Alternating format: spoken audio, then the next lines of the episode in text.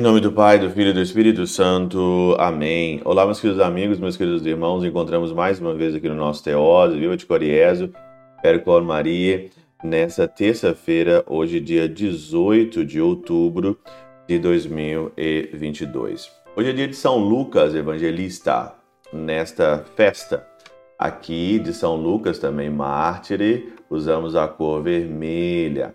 Nós estamos caminhando já há muito tempo com Lucas aqui, né?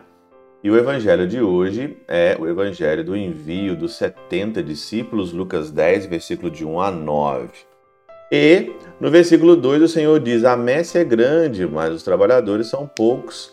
Por isso, pedir ao dono da messe que mande trabalhadores para a colheita. Todo mundo conhece essa frase, todo mundo já viu essa frase, todo mundo relaciona essa frase com vocação, né? Pô, vocação, tá faltando vocação, a messe é grande, os trabalhadores são poucos. Ótimo! A palavra messe é uma palavra que às vezes ninguém é, prega ou fala sobre ela. Só que eu achei um comentário na Catena Aura de São João Crisóstomo que ilumina toda a nossa reflexão de hoje. Ele diz o seguinte aqui: Mas como podia chamar de messe o que então acabava de começar? Como chama de messe que está começando agora o envio? Sem que ninguém tivesse encostado no arado ou aberto sulcos na terra ainda, já fala-se de messe.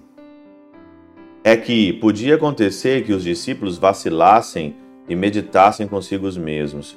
Como é que nós, em número tão pequeno, haveremos de corrigir o mundo inteiro? Não é assim que às vezes a gente, a gente pensa? Pô, mas eu tô aqui, eu tô aqui na Alemanha, é, como é que eu vou me converter esse povo todo aqui? Só tem eu aqui, só tem um, uns cinco padres aqui nessa casa. Como é que nós vamos é, converter todo mundo aqui, né? Pode ser um pensamento meu, nosso. Como é que nós, né, em número tão pequenos, como nós que somos ignorantes, haveremos de converter os sofistas? Nós somos pescadores.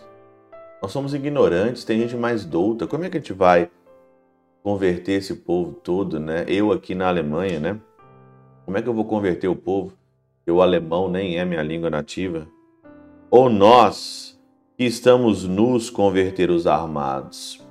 Ou nós que somos súditos converter os que nos dominam? Para que se dê, para que para não se deixarem perturbar por tais considerações, é que chama o evangelho de Messi. É como se dissesse: tudo está preparado. Envie-vos a colheita de frutos já maduros. Tudo está preparado. Não precisa esquentar a cabeça, só vai. Não precisa esquentar muito a cabeça com, com isso, com aquilo. Eu não sei falar, eu não sou douto. Só vai, só obedece e vai. Podeis plantar e colher no mesmo dia frutos maduros. Você planta e você colhe no mesmo dia.